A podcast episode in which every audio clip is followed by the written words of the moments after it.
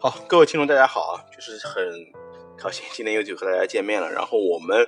是今天是开始进入到一个世界杯的周期，然后也和想和大家一起对于本次世界杯的一个一些些热点啊话题，就是有一些特别的一些讨论。其实本身比赛来说，很多比赛其实现在对于球迷的关注度已经是会下降很多。呃，我之之所以会这么说呢，因为我觉得现在球迷其实对于足球比赛、世界杯这些。比赛的整体的关注其实已经不像过去了，因为过去的话，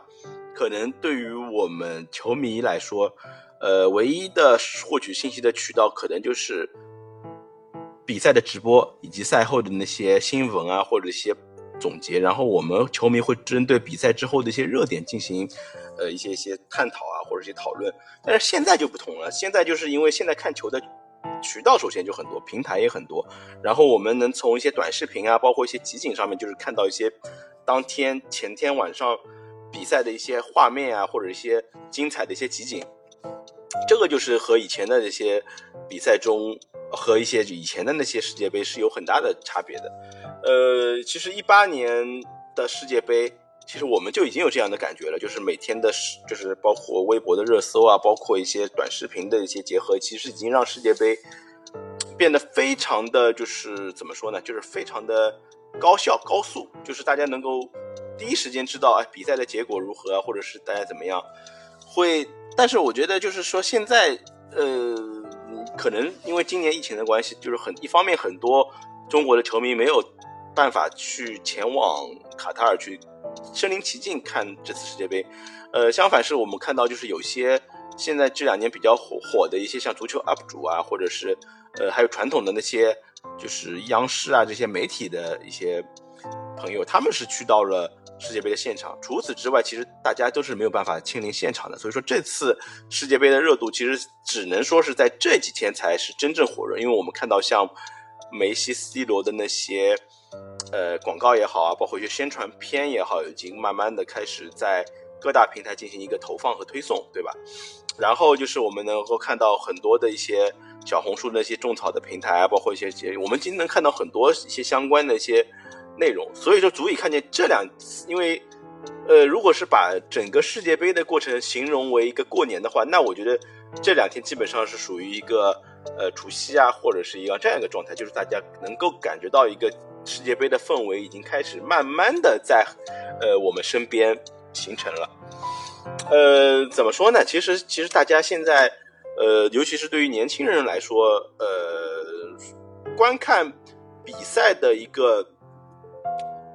渠道本身就很多。然后，另外，其实大家能够在平时休闲娱乐的一些项目，其实也是很多。除了看球之外，像电竞啊，其实可能。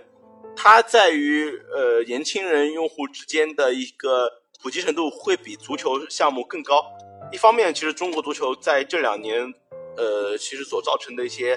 影响力啊，或者是一些公信力的下降，其实是挺明显的。尤其是我们中国足球在这两年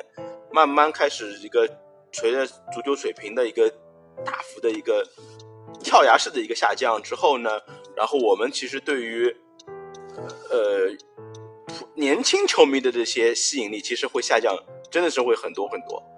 而且是其实我如果是呃也能够拿到一些比较好的为国人争光添彩的成绩的话，我去关注电竞，为什么要来关注你这个足球比赛呢？对吧？而且其实对于很多的球迷来说，很多的不要说这些年轻的球迷，其实对于我们这个年纪的球迷来说，很多的零零后的球员出现之后，其实我们对于自己足球记忆的一些。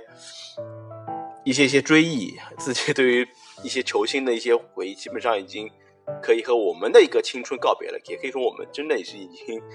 慢慢的变老了嘛，对吧？所以说，呃，现在的足球世界杯对于我们的年轻的一些群体，他们的价值几何是在哪里？我我我其实是要打上一个问号的。然后，呃，可以看到，就是对于世界杯的关注，包括对于足球比赛的关注。其实还是我我我能够就是可能会比较武断啊，但是我觉得可以通过我自己的一个呃感知来得出一个一个相对来说可以说是一个简单的一个总结，因为我觉得我们看球还是我们这些年轻人呃这些我们这个年纪的那个球迷居多，还是以我们这个年纪的用户来来作为一个主体吧，对吧？你说现在大家能够享受到快乐的一些运动啊，或者是项目，其实是更多的，反而是像足球比赛，其实对于中国球迷所带来的体验是不同。但是我我能够呃，能够能够就是简单，因为我们现在其实其实社会发展是挺快的，但是你看。反而是在欧美这些国家，足球比赛仍然是很受到就是所有群体的运动迷也好，球迷也好，受到他们的欢迎或者他们的关注度还是很高的。为什么呢？就是因为足球比赛确实是能够带来的正向的东西还是很多的。因为体育运动嘛，本身是能够让人的就是一些斗志啊，或者是一些精神属性的一些提升是会非常的明显的。然后，嗯，再加上我们现在如果是能够获得的一些些是集锦啊，或者是新闻，其实获得信息的方式实际是非常的多样的嘛。然后，如果是最终第二天，因为是就就个人而言，如果是第二天早上看一些比赛的集锦啊，或者是一些新闻结果，十几分钟的时间，洗漱的时间，十几分钟这些把这些信息给呃了解了之后，其实也就够了，没有必要去说为了一场比赛去去去看九十分钟的比赛。嗯，回到世界杯本身吧，就今天晚上就真的是要揭幕了。其实对于球迷来说，还是挺挺值得、挺值得就是去高兴的一件事情。因为世界杯其实四年一次嘛，大家总觉得就是这是一次足球最高层次的一个竞技，对吧？然后今天晚上揭幕战是东道主卡塔尔和呃南美的也算是劲旅吧，厄瓜多尔队的比赛。其实如果按照正常的。呃，实力分析来说，应该这场比赛厄瓜多尔是很有机会把比赛给拿下的。但是卡塔尔队这两年的进步其实也是有目共睹的，因为卡塔尔队这十几年来，我们也是作为我们曾经的一个老对手嘛，他们的进步确实是很明很有很明显的一个对我们来说很明显的感知，因为他们在最近的一次亚洲杯上是拿到了亚洲杯的冠军，这也是成色很足的一次亚洲杯。呃，他们在夺冠的路上也是战胜了沙特啊这样的一些些球队，呃，而且作为东道主，他们东道主这些加持也是肯定是会有的嘛。然后，呃，而且之前我看到了，就是前国际足联主席布拉特的一个访谈，就是他也是提到了，就是如果是没有那些就是场外的一些因素，他们很有可能是没有办法把这个。呃，今年世界杯的主办权交给卡塔尔的，所以说，呃，从场内外各种的因素来说，其实这场比赛真的是挺难说的。然后我也是第一次，呃，也是在第一时间做出，呃，本次比赛的一个预测啊，就是可能这也是很得罪人的一件事情，也是很难的一件事情。我想预测的是这场比赛，呃，卡塔尔是最终很有可能是战平厄瓜多尔。我我我我做一个一个比较大胆的一个预测啊，但是我觉得如果是按照正常水平来说，应该是厄瓜多尔是能够把卡塔尔给吃下来的，因为厄瓜多尔已经是在呃南美区，形是作为一个呃基本上可以作为一个前五的一个保证的嘛，他们是在整体的一个实力方面其实还是 OK 的，还是不错的，所以说呃今今天晚上就我们在 F 一的比赛之后，然后就默默的